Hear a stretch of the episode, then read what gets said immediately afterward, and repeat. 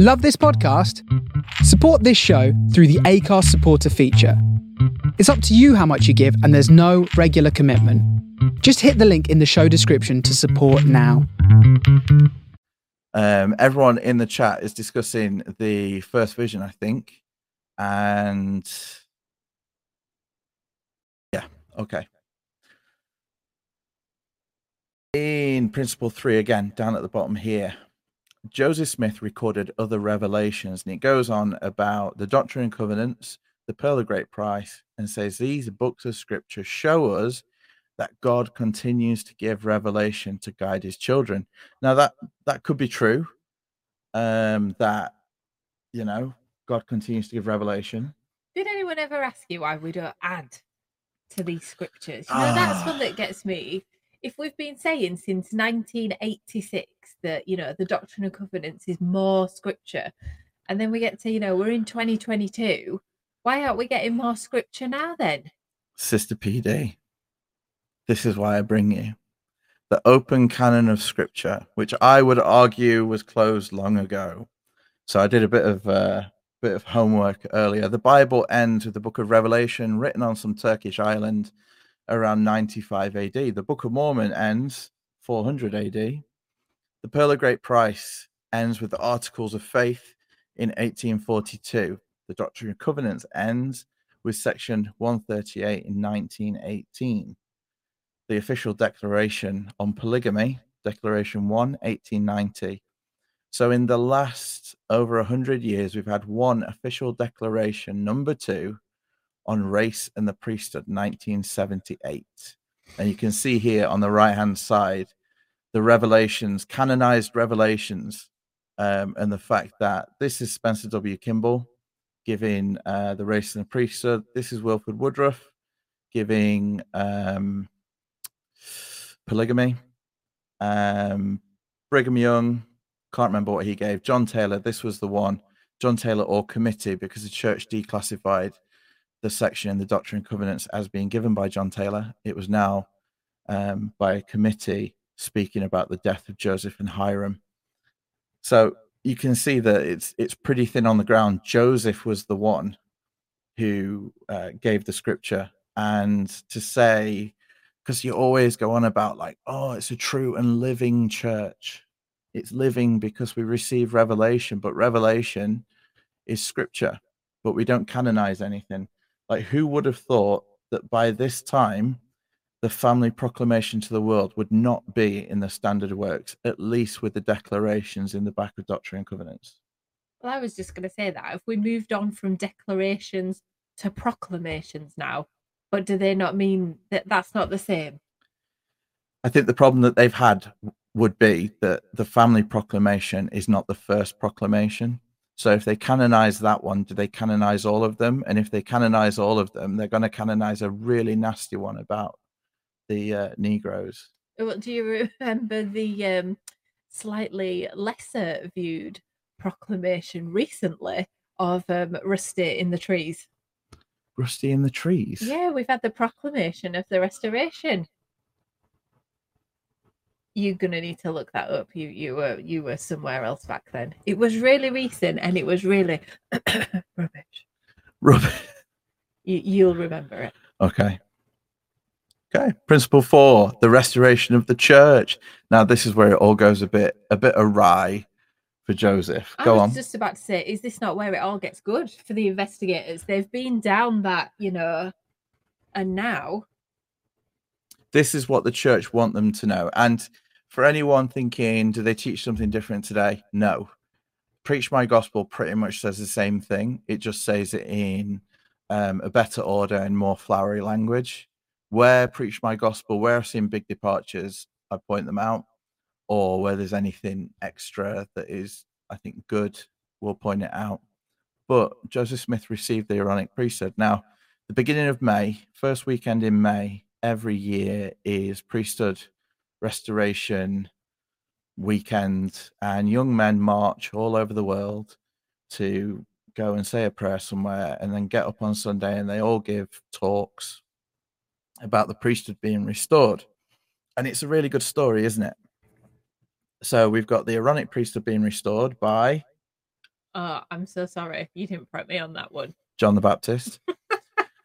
and then we've got the Melchizedek priesthood being restored by Can you whisper that one in my ear? Peter, James, and John. Okay. I could just read it. My mind, I'm so sorry, has already moved to the female bit, but I'll just wait my turn. Okay, okay. So, but it's it's very interesting, and we'll get on to so before we move on in the slides, um, it sets up the priesthood. Then it says what ordinances can be uh, carried out by that priesthood. Funnily enough, ba- Wow. baptism's one of them. Then it says the church was organized in 1830, and then it goes on about the name of the church and declares that it's the only true church. So this is almost what they would like you to think chronological order was, because the Aaronic priesthood and the Melchizedek priesthood were said to be 1829. Then you've got the church being organized in 1830, and that brings us up to date today. The church is named after Christ. Oh, I'm sorry. I thought this was the 1835 important bit. It, we're about to get there, baby. We're about to get there. Right. So, priesthood restoration. In the early church, Joseph Smith and Oliver Cowdery did not preach the need for literal bestowal of priesthood power. Ah. And that in the early church in the 1830s, there was no such thing as the Aaronic priesthood or the Melchizedek priesthood. Hmm. No one knew about it until 1835. 1835. Boom. So uh, John's visit was supposedly the 15th of May, 1829. And then this is weird. Peter, James, and John. Oh, bringing the secondary, more important priesthood with no date recorded. Yeah, Ugh. but like, but like uh, that's got to be one of the most important dates in like church history, and no one knows when it was. Maybe it happened on the 31st of never. Or the 30th of February that year. Yes. So uh, at the bottom, we can see there these specific problems pointed out by uh, Mormon Think. Joseph and Oliver Cowdery failed to testify to members nor record anything about the appearances of John the Baptist and Peter, James, and John in any publications prior to 1834, five years after the events purportedly took place. Nor did they teach that men ordained to offices in the church were receiving priesthood authority. Nobody in or out of the church knows the exact date of the restoration of the Melchizedek priesthood, which is just weird. Mm. Joseph Smith and other early members stated that the first conferral of the Melchizedek priesthood happened in June 1831 in Ohio at a conference of elders, and that Joseph himself was ordained to the high priesthood by church elder Lyman Wight at the time. So they were they were self-ordaining in 1831, but then in 1835 we've um yeah we've we've come up with this new way but this is the best bit All I'm going to say is they've missed a trick there. Had they got that date, we could have had a primary song about that. yes so joseph and oliver changed the wording of earlier revelations No. when they compiled the 1835 doctrine and covenants adding verses about the appearances of john the baptist and peter james and john as if those appearances were mentioned in the earlier revelations which they weren't the book of commandments which later became the doctrine and covenants says nothing about these appearances Yeah, there seems to be some uh, confusion going on. Yeah. But that's not to be highlighted to the investigators during the discussion. Well, no, up here, this uh, this wording at the top uh, next to priesthood restoration is from today's Preach My Gospel, taken from the website um, in the last day or so. Do you want to read that? After the appearance of the Father and the Son, other heavenly messengers, or these could have been angels, were sent to Joseph Smith and his associate Oliver Cowdery. John the Baptist appeared and conferred upon Joseph Smith and Oliver Cowdery the Aaronic priesthood, which includes the authority to perform the ordinance of baptism. Peter, James, and John, three of Christ's original apostles, appeared and confirmed the Melchizedek priesthood upon Joseph Smith and Oliver Cowdery, restoring the same authority given to Christ's apostles anciently. With this priesthood authority, Joseph Smith was directed to organize the Church of Jesus Christ again on the earth. Through him, Jesus Christ called 12 apostles. So the question is if it was so important that he needed the authority directly from Christ through the zombie apostles, why didn't he go straight home and write it in his diary? Why didn't Oliver?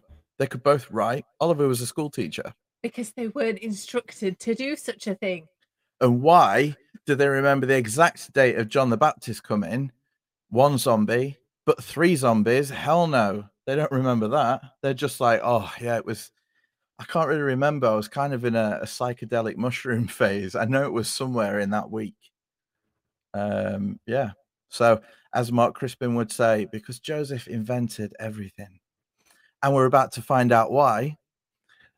So, 1835, what was happening in 1835 that meant Joseph needed to up the ante and make up John the Baptist coming and Peter, James, and John? Please don't ask me any more questions. That's just a rhetorical. Okay. Zion's camp. This was one of the big ones. Zion's camp was an expedition of Latter day Saints led by Joseph Smith from Kirtland, Ohio to Clay County, Missouri, a long way, during May and June 1834 in an unsuccessful attempt to regain land from which the Saints had been expelled by non Mormon settlers. So they heard that this persecution was going on, and Joseph was like, Well, I'm putting together a posse of 2,000 priesthood holders who didn't know they were priesthood holders and we're going to head over to Missouri and we're going to take back the land. By priesthood power. Yeah, and they didn't. Um, I can't remember exactly what happened, but it was unsuccessful. 14 people lost their lives in the process Okay. of just marching across. Um, but yeah, it, there was there was a real crisis in his leadership in 1834. Um, so when Joseph and Oliver, this this section here is from an insider's view of Mormon origins from Grant Palmer, and um, yeah, he Grant Palmer, amazing, the late Grant uh, Grant Palmer, sorry. Um, but he speaks about the fact that they mentioned these when they were facing a credibility crisis Yep. that threatened the church's survival because there was a guy named Hurlbut, D.P. Hurlbut, that was employed to investigate Joseph's past. And he was hoping to bring him down from the high station which he pretends to occupy. And Hurlbut basically went back to New York and started interviewing everyone about Joseph's treasure digging and about his, you know, criminal, I guess, con man past and different things. So the church has really grown.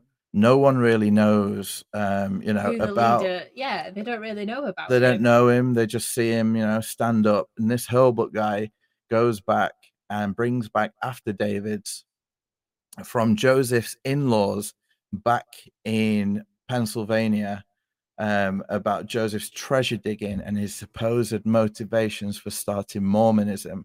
Also, E.D. Howe published his book um, in November 1834, and basically they were getting some real pushback from the brethren. Um, there is apologies. Um, I just need Mark Crispin to type in the chat what goat means. Is this a young word? And I'm not down with the kids. Or am I am I reading too much into that? Sister PD, go greatest of all time. See, I'm not down with the kids. Yeah, greatest of all time. I need you need to watch more TV. I'm stuck in 1835. Yeah, but basically, um, as Alyssa's saying, um, there was the banking crisis, losing members' money and different things. I don't know if that was a couple of years after, but basically, Joseph had screwed up majorly. There was a big apostasy coming, um, and he needed a way to kind of make him top dog again You- because go You, you don't mean to say that as the church sees that they're losing people or come under threat, that they change something to give the people that are following them a little bit more of a reason to stay and feel more power, do you? Yeah, no, absolutely. And that's. I, I've It's never seen that happen. crazy, isn't it? Mm. but Joseph Joseph needed not just to give them more, he needed to reaffirm his place at the top. And the way he did that was made sure that all authority flowed through him. So before this time, all authority was uh, conferred by, so his was conferred by Lyman Wight, who was an elder in the church. You know, Yep. they were just they were just ordaining each other. So then it gets to this point where he's like, no, wait, you need it from uh zombie apostle. Which is where I got it from. Yeah, because I've been hanging out with them in the woods. Sorry, I'm still internally laughing about the go. Yeah. Names of the church. So we know that Russell M. Nelson's got a real issue with this. And I don't know why, because he screwed up. Right. Church of Christ. That was the first name. Do you know why that was the first name? I do not. Because in 3rd Nephi 26 21, it reads, And they who were baptized in the name of Jesus were called the Church of Christ. So I like it. Short, catchy, simple. Yep. So Joseph set it up. They went they went full bore on the Book of Mormon and said, "We are the Church of Christ because we are the same church that Christ set up um, way back when." But that only lasted till 1834 because there were a lot of other Church of Christ as well Okay. from other religions. So then they said, "Ah, "What can we do to really differentiate ourselves? Let's be the Church of the Latter Day Saints." and dropped the Christ. Yes, and that is where on this right hand picture, the house of the Lord, this is a Kirtland temple still today, 1834, built by the Church of the Latter day Saints. And that's why it says that. It's not to save space, that's actually what the church was called In 1834. in 1834 up to 1838. so now- we're on a four year cycle at the minute. Yeah, yeah. Their PR department was um they got a pretty strict thing going. These next three were just names that they other names they were known by, but there is no particular kind of date or anything. Okay. There's other names at the at the time that were knocking around. Maybe they were just floating out there to see if anyone liked them. The Church of Jesus Christ, the Church of God, or the Church of Christ of the Latter Day. I don't like that one. No. Oh no, wait. No, that's the one. Number five, Church of Christ of Latter Day Saints. That was 1838 to 1851. It's just not right without the. Yeah. Well, then what they did is obviously the church splintered in 1844 following Joseph's death, and Brigham Young took everyone back to the valley or to the valley, not back to it, to Utah, and then the Church of Jesus Christ of Latter Day Saints with a little d, um, hyphenated and little d. Is that right? Yeah, they made a point of that. She's reaching. Here you go. Oh, yeah, yeah, yeah. So it is. No, Yeah. that's all capitalized. Yeah, but I, I, I've never seen the hyphen before. Oh, have you not? Isn't it weird that we were both able within like two seconds to put our hands on missionary badges for for an apostate couple?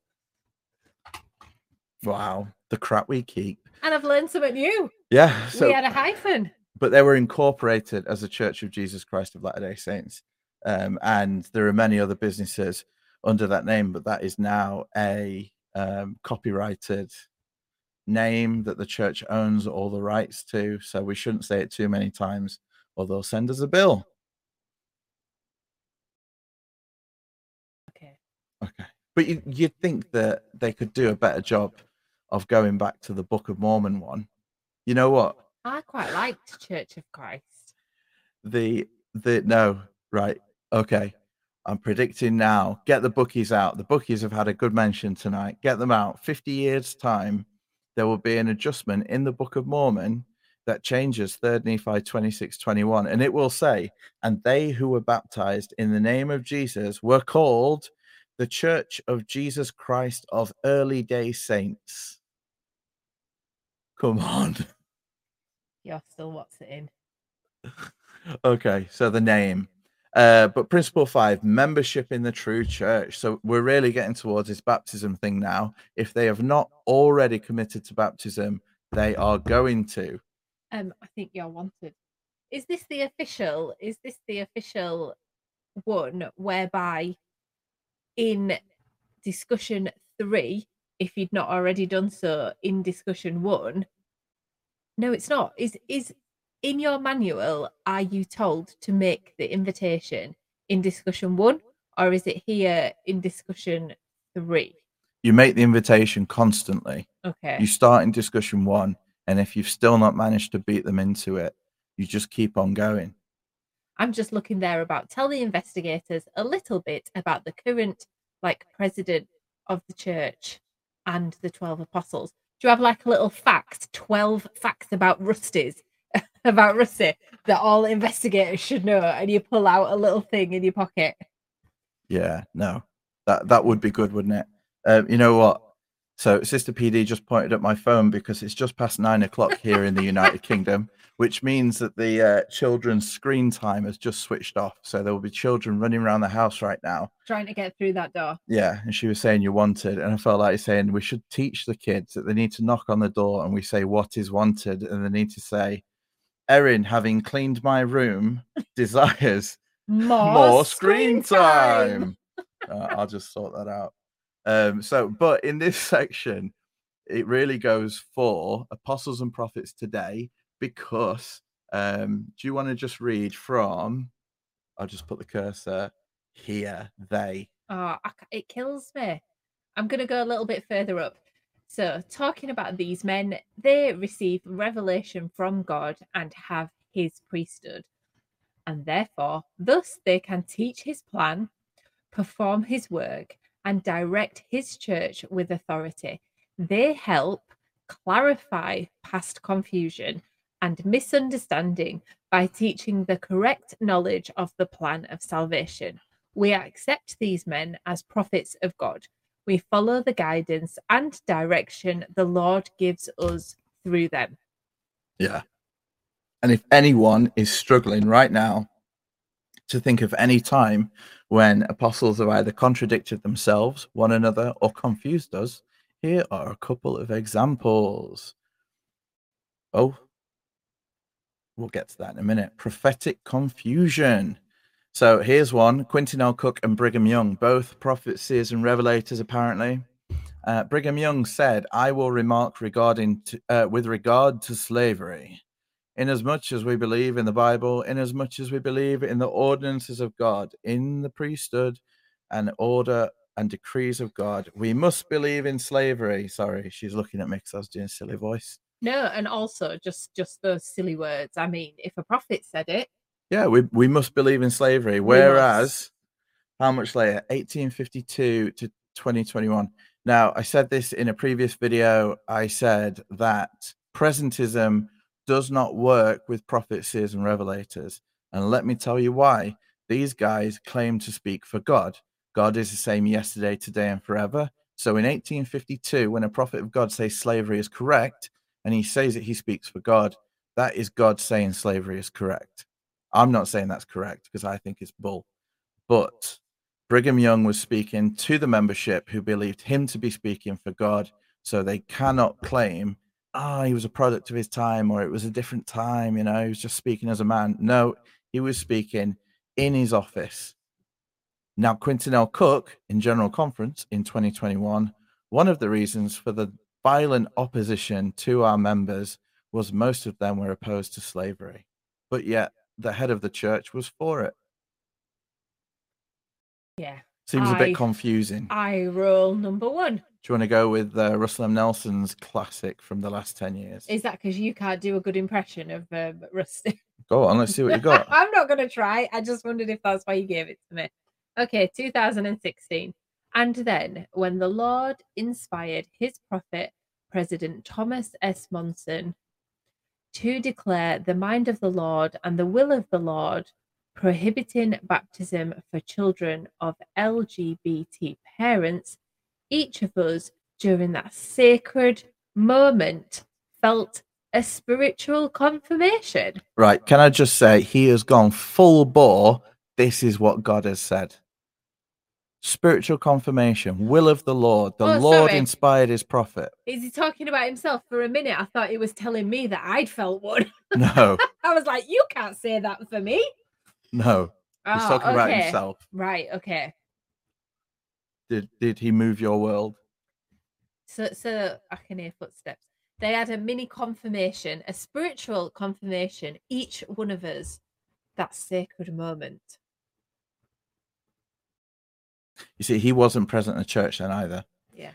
because the actual president of church at that time was Thomas S. Monson, who was suffering from dementia. I was just about to say that. Can we remember when? 2016. When did Russell Yeah. and Nelson come in? No, I think the having having heard the stories around this uh, spiritual confirmation, it was very much Russell M. Nelson and Dallin H. Oaks' show. They were running the church, seeing as Thomas S. Monson, who should have been, all of these men should have been retired far a, a long, long, long time ago before Or they say these things.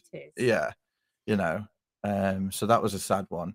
But yeah, 2016, they went out there, they gave it, they said it's from God, and then three years later, These policy changes allowing baptism for children of LGBT parents came after an extended period of counselling with our brethren in the quorum of the Twelve Apostles and after fervent, united prayer to understand the will of the Lord on these matters. can I just say, in the first one, the Lord inspired his prophet, okay, and declared the mind of the Lord.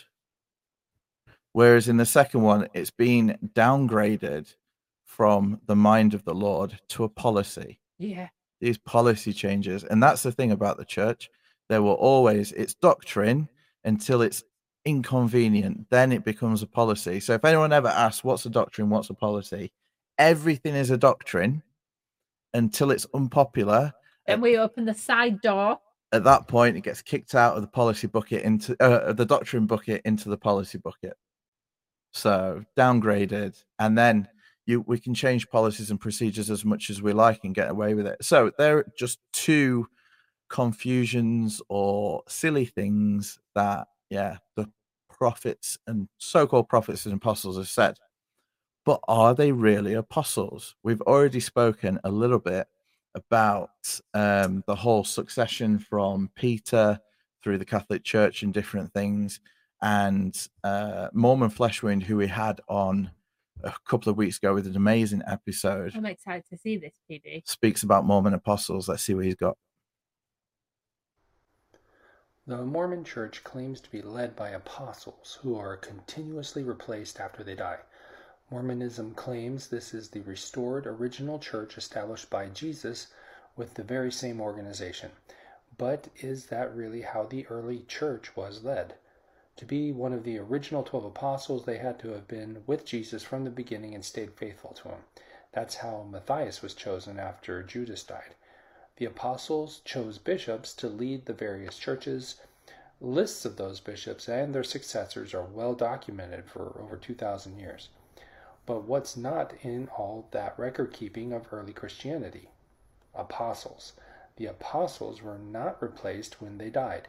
They were not meant to be a continuous office, especially since they had to have known Jesus. Now, Mormons will say there was a great apostasy and the line of apostles was lost. So, how could that have happened? So, maybe number one, maybe new apostles were called, but every bit of documentation in all the Mediterranean world was lost, even if they did get all those bishops for two millennia correct. Mm, Number two, maybe the Roman Empire was so surgically precise that they were able to kill every apostle exactly before calling new apostles. Uh, how about scenario number three? Um, then maybe every single one of the original 12 apostles were apostates, and they were the cause of the great apostasy because they didn't pass on their apostolic man- uh, mantles. And option number four, and the most likely explanation, is that the prophet Joseph Smith just made it all up. Yeah. Well, as I say to you, going back to the days of being um, TBM, I look at myself now and struggle to think that there were so many things that were unquestioned. Um, part of the reason, though, you know, for your show, PD, is not necessarily, you know, to to be doing these questions, but that there's a community that we come together Um, you know, that we have a little laugh at ourselves for all those things that we did, and you know that that we're kind to ourselves now. Yeah, but they're not apostles. I, I didn't say they were. Yeah, that's that's the point. There, they're not apostles.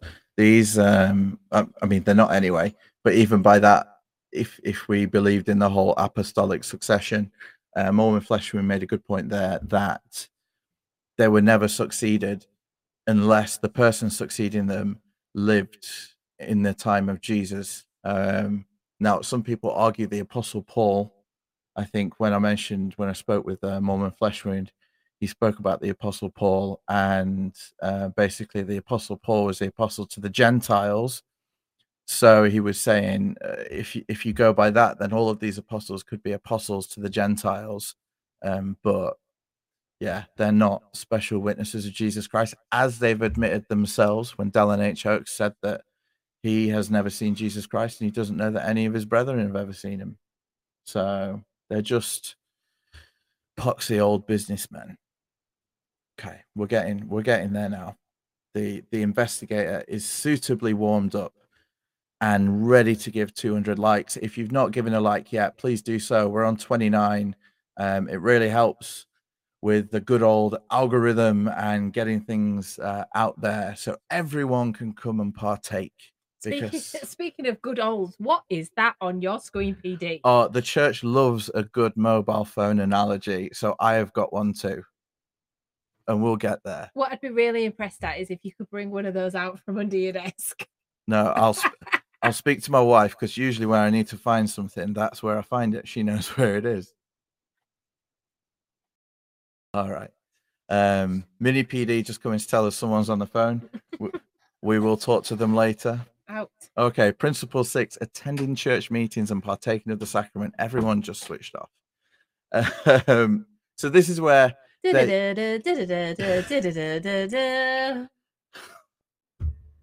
This is where they tell the investigator, you have to come to church to our poxy meetings every week in order to feel fulfilled.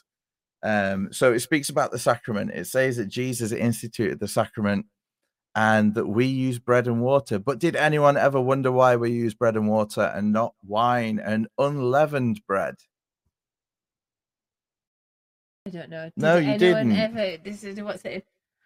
I, I'm thinking, what did you tell them what time church started? And they just looked at you and went, "You've got no chance. No matter what you said up until now, I am not getting out of bed for nine thirty on a Sunday morning." but the thing is they might get out of nine bed, uh, bed at 9.30 on a sunday morning for like 10 minutes to get a drink or something but for three whole hours And especially if there was no wine on offer. it was a little bit of a stretch. So water, not wine. Um, in 1830, the church adopted in every respect the Book of Mormon teaching and practice regarding the use of wine for the sacrament. So they used wine. It, when it gives the sacrament prayers in the Book of Mormon, it says wine. Um, so somehow, though, Joseph Smith later felt free to procure a purported revelation from the same Jesus Christ, contradicting his previous straightforward commandment on how to always administer the sacrament, Doctrine and Covenants 27 2, where he- uh, we are told that it mattereth not what ye shall eat or what ye shall drink when ye partake of the sacrament. I feel like you could you could apply it to everything. It doesn't matter what the church is called. You know what I mean? That's kind of a it's all about just the spirit of it. Don't worry about it. But we're all militant about what the church is called. We have like eight year olds telling us off these days. We're You- not Mormons. You mean to tell me that that could be a, a block of Cadbury's Dairy Milk? We could each have one section of Dairy Milk chocolate to pass around. Oh my gosh. Yeah, that's that's that would almost get me to church uh, with a thimble of milk. I was wondering what the drink was going to be. It wouldn't have been a thimble of milk for me. But I also keep thinking, could you imagine the stories in our crazy sacrament meetings on a testimony if wine was served in those cups? It's bad enough as it is now. Well, they, they it speaks of the modification. The context of this modification, according to the caption, um, preceded the text of section 27. So, in the header, is that Joseph had gone to procure wine for a religious service, but returned without it. Oh, claiming that an angel had met him along the way and told him his errand was unnecessary and neither bread nor wine were vital to the ordinance. Now, I reckon, I reckon Emma had given him some money for the wine. He'd gone on his way, and then he'd spent it at the bookies. I just I cannot believe this is the first time, PD, that I, I am reading about this. This is straight up, you're not having me on. no, So all those times when the bread is forgotten on a Sunday and someone has to leg it home to get the two slices Yeah, of bread, we yeah, could have just had a word with old Joe on front and we could have passed out a word as original to everyone. It would have been much better, wouldn't it? Ah, the You know, times we could have saved. you could have the priest just with that crap microphone un undoing everything. with the rap. Yeah. you know what? It's like I wish I'd have known this because as missionaries, we always used to ask the question Does baptism by immersion count if you do it in beer? it's got to be a yeah. Well, clearly now it doesn't matter what you do it in. You know what I mean? There are there are far better ways to uh, pass the sacrament, it seems. And back then, the word of wisdom wasn't even a thing. Like people would look now, they'd be like, "Oh, we have water because of the word of wisdom." Not even a thing back then. It was just that he went out, said he met an angel along the way, and uh, was told not to worry about it. Interesting how those angels, you know, Just appear. Yeah, but I, w- I wonder, you know, what the thing is. It's really, really important that you marry this 14 year old girl. So I'm going to send an angel. It's really, really important that you don't have any wine this week. I'm going to send an angel. It's not really the same relative importance, is it? You know, could you imagine if I came home and said, Right, I've just been to the shop, but I met an angel along the way and I didn't get you those bananas. I've bought some Ben and Jerry's because it doesn't matter what it is, he said. He says, just enjoy it. No wonder you're always bringing rubbish up. No wonder I'm fat. True. That. Right. Um, so back to the phone because I know that Sister PD is dying to know what it's about. Um, basically, it tells us. Look at those hands on that phone. Is that like like the Jesus receiving hand? Oh my gosh. Stretch forth thy hand and take it. The little one is the officiator. It's got a hole in that hand. Is that Christ's hand? Oh my gosh, Sister PD. You know what? I just Google imaged it. I just wonder if the church has got shares in Nokia. You're like the person who sees Jesus in the grilled cheese. You're like, you see that dog's bum and you're like, it's Jesus. Right then. So uh, basically, it sets the investigator up here to be like, you need to be baptized and you need to come to church every week. Okay. But if you don't come to church every week, you will fail. And that's where the phone comes in because they put them on a pay as you go plan. what? But um, they put them on a pay as you go plan, as in you need to come to church every week and keep our commandments, or your service will be rejected. You'll run out of credit with the Lord. You cannot you cannot do it without coming to church every week and topping up your credit. Yes, I have heard these analogies. Yeah, and the reason, like, because they've got the whole one with the the phone in the hat. So I thought, you know, I think we're on the family plan, which is that as long as one of us goes, or one of our relatives goes, or one of our parents goes, can you roll over the data? yeah, we'll we'll be all right. yeah, yeah. That's it. Just let them go buy 100 gigs and we'll just take a few at a time. But you're right, PD. And when we were preparing for the show, I know we don't have too much time left, but I was genuinely thinking about you saying to the investigators, you need to be there every Sunday and giving the reasons why you need to be there every Sunday. And I was thinking about my childhood and I was thinking about us as newly married couples and how we would go on holiday and we would go to church. That had to happen. And how there are members who would say that if they miss but one Sunday, the Mm. whole week is wrong. It's all out of kilter because I haven't had my two hours as it is now, three hours as it was then. I think you're right. There is so much instilled on that three hours. And in a way, I don't mean to to to jump too far, but remember we were talking about one of the previous discussions about forming a habit. Was it really habit over anything else? If we didn't go because we happened to be on holiday, and people would say that they felt that missingness, that there just wasn't something right. Was that because of you know what we were missing out on, or was that just pure habit? It was pure habit, and the best Sundays were the Sundays when it snowed. and here in the UK, it snows like two inches, and the whole country shuts down because we don't do snow. Um, so it snows, and then everyone's like, "Oh, think of all the old dears trying to get to church and all those broken hips." I could get there, but they couldn't. I so would- there's no church today. Woohoo! No, I would just like to point out that when it snows in the UK, the bishop has got the decision to make on whether the building goes ahead or Yeah, not. it was an easy decision, though. Yeah, but we have been at that chapel moving that snow Yeah. the night before so that church could could go ahead. I remember you heavily pregnant Yeah. with a shovel, and me with a shovel, and a couple of elders trying to shovel the whole parking lot for everyone. And then I don't think church happened the next day. Or if it did, I don't think you got thanked. And fast forward, we could have zoomed it. Oh, you know what? But back then you couldn't take photos in the chapel because they wouldn't develop. okay, no, thank you. And by this point, Sister PD, you are ready. Will you be baptized? I have to be completely honest. I know that I say that I have supported you as a missionary PD, but I'm even more confused now. I kept saying that I wanted these lessons and I wanted the simplisticness of the gospel and I want it all laid down to me. I am more confused. Yeah. And I think that's the whole point for investigators.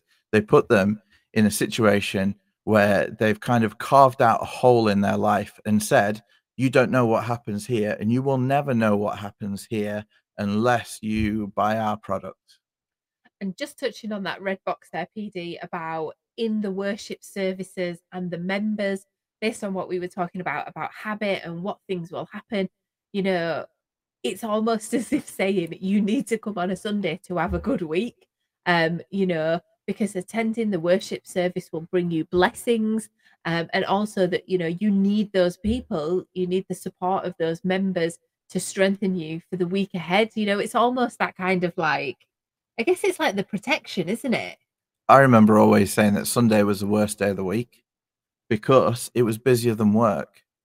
Like you go to work, you've got a list of things to do, or you've got a very set role, and you get on with your job, um, and you go home and forget about it. Sundays, you go to church. Seven thirty, you start with Bishop Rick. Eight thirty, PEC. Nip home, pick you and the kids up. Ten o'clock, sacrament starts, and then you've got your three hours till one o'clock and then you've got the queue outside the bishop's office to get through and then if your counselors weren't you know up to it or they had to go somewhere then you had to go sit and do tithing.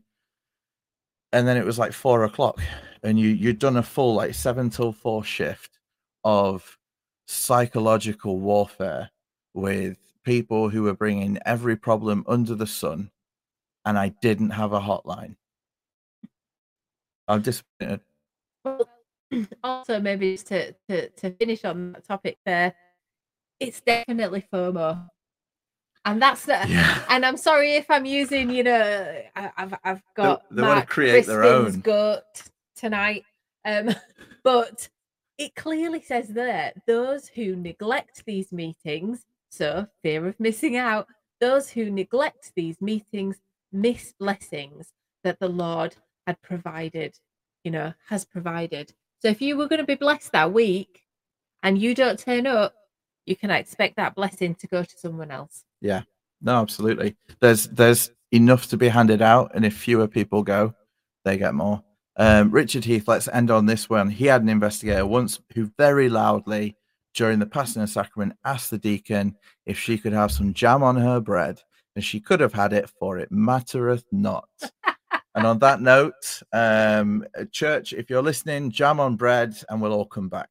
But thank you for being with us this evening, Sister PD. Thank you as always and we will catch you on the next one. See ya. Bye bye.